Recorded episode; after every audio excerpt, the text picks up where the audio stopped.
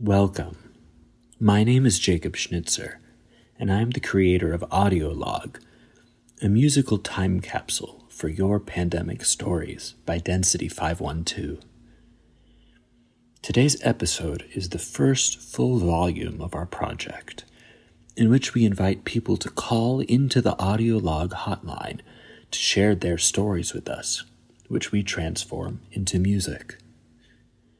Please listen to the end of the episode to learn how you can share your story with us. Thank you for listening to the stories of people in our community.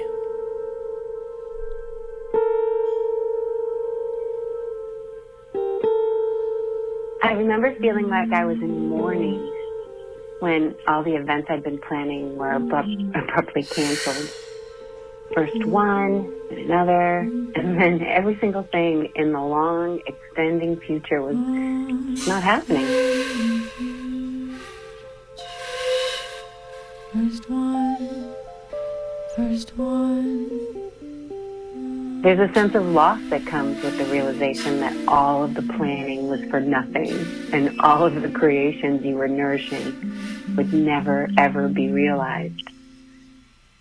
Initially, my focus was on contacting everybody I'd been working with and sharing the news that we would not be gathering or celebrating after all. As the weeks stretched on, it was really difficult to come to terms with the longevity. Would it have been better to know then that we would be experiencing the pandemic for more than a year? Would it have helped to know in advance that my position and my team would be summarily dismissed? Probably not. Probably not. Probably not. Probably not. Probably not. Probably not. And it continues. Here we are, Here a we constant dilemma. I'm vaccinated and I'll happily wear a mask. But should I even be going out at all? Should I be meeting with people? Am I being careful enough? And what's with all these people that can't take simple measures that prevent people, including themselves, from dying? I just don't get it. don't get it. I just don't get it. I just don't get it. I just don't get it. I'm fortunate. I have a new job. And I'm so grateful that nobody I love has gotten severely sick or died.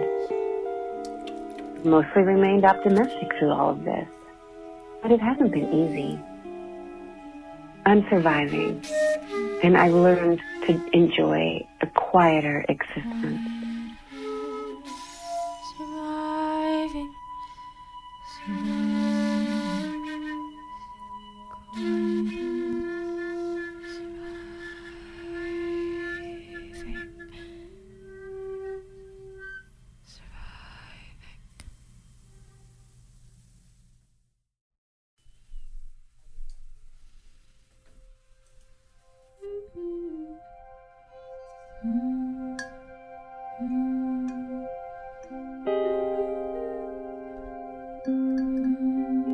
Have been a teacher for 20 years now. Um, I was actually teaching in the very beginning of the pandemic. My role has changed. I'm now currently a school counselor.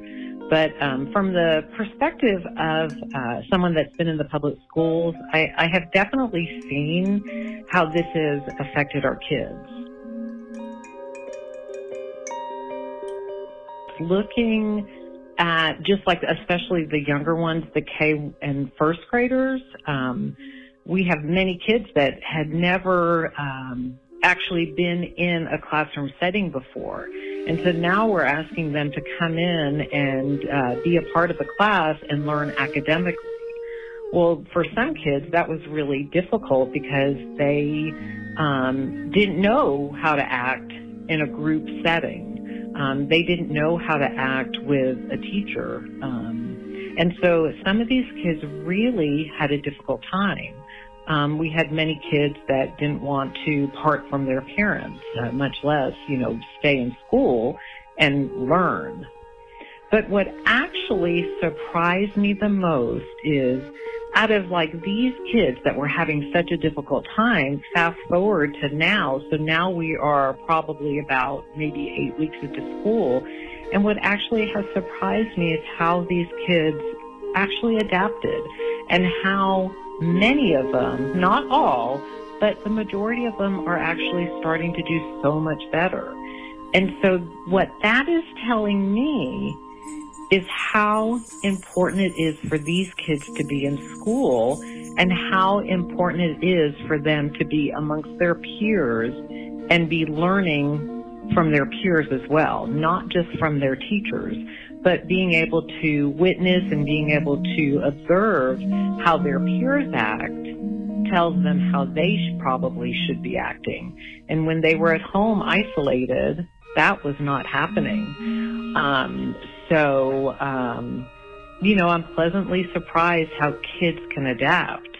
Um, you know, that tells me that learning is more than just soaking in knowledge. You know, obviously we come to school to learn and we've got to learn. That's, that's the reason why we go to school. But it's much more than that. Kids need to have human connection.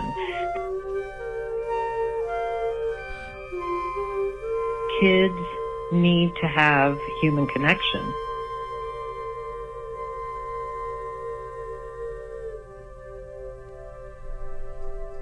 Need to have human connection.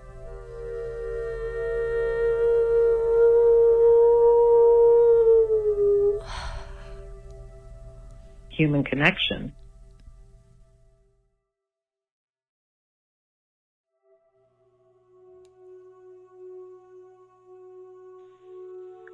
The pandemic had a lot of ups and downs for me personally, as I'm sure it did for most people. But ultimately, it was a journey of self discovery.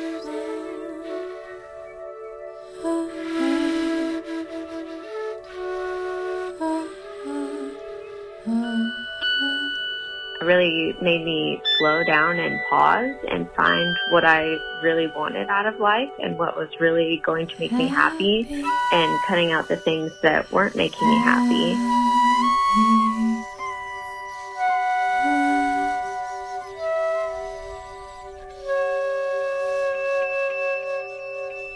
So I feel like I've lived a bunch of different lifetimes in this pandemic, but I'm ultimately grateful for the self reflection and the lessons it has taught me. And I feel like I've gone through metamorphosis and like I've been reborn. And now I'm just really excited to enter into the new world as a new person.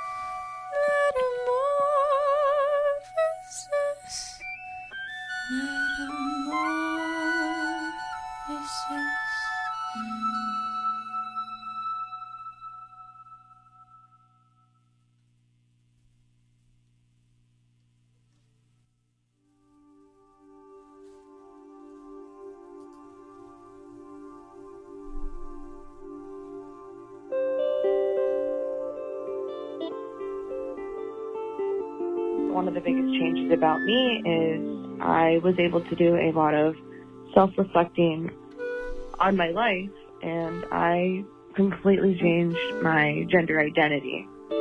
Which now that I look back is something that I think that I knew about myself um, ever since I was a little kid.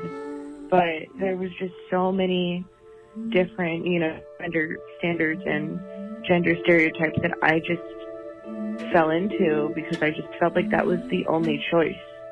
Just fell into, fell into, And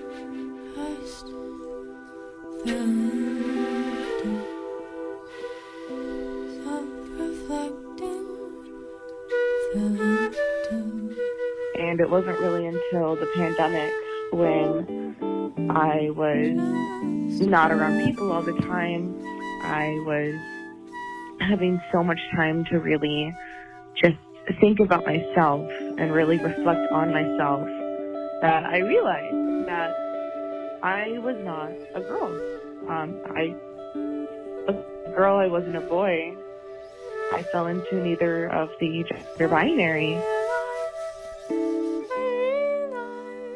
And it, it got to the point though that I, you know, I was gonna cut my hair off anyways, and it got to the point where I I had to cut my hair off. I was really close to just cutting it off myself, um, but I wanted it to look good, so I cut off all my hair. I completely changed my style, and I completely changed, you know, pronouns. Eventually, I did change the pronouns that I would go by. That was a process, and it was a really hard process to find myself. Um, and it's it's been it's been a process for my family. Some of them are taking to it easier than others. Some of them still don't get it, uh, which is difficult, but just it is what it is. It's been, it's been a process, but it is what it is. Do I wish I could go back because it would make things easier? Maybe. But I know that if I went back, I just, I wouldn't authentically be myself. And it feels really good and it feels really right to be who I am now.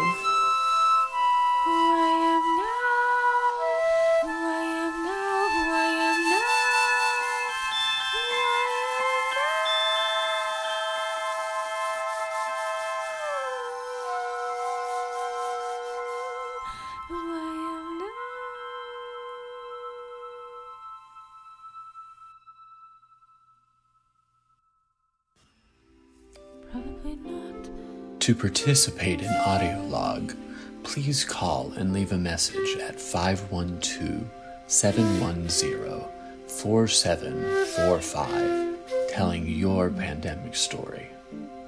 Share with us how has your life been changed during the pandemic?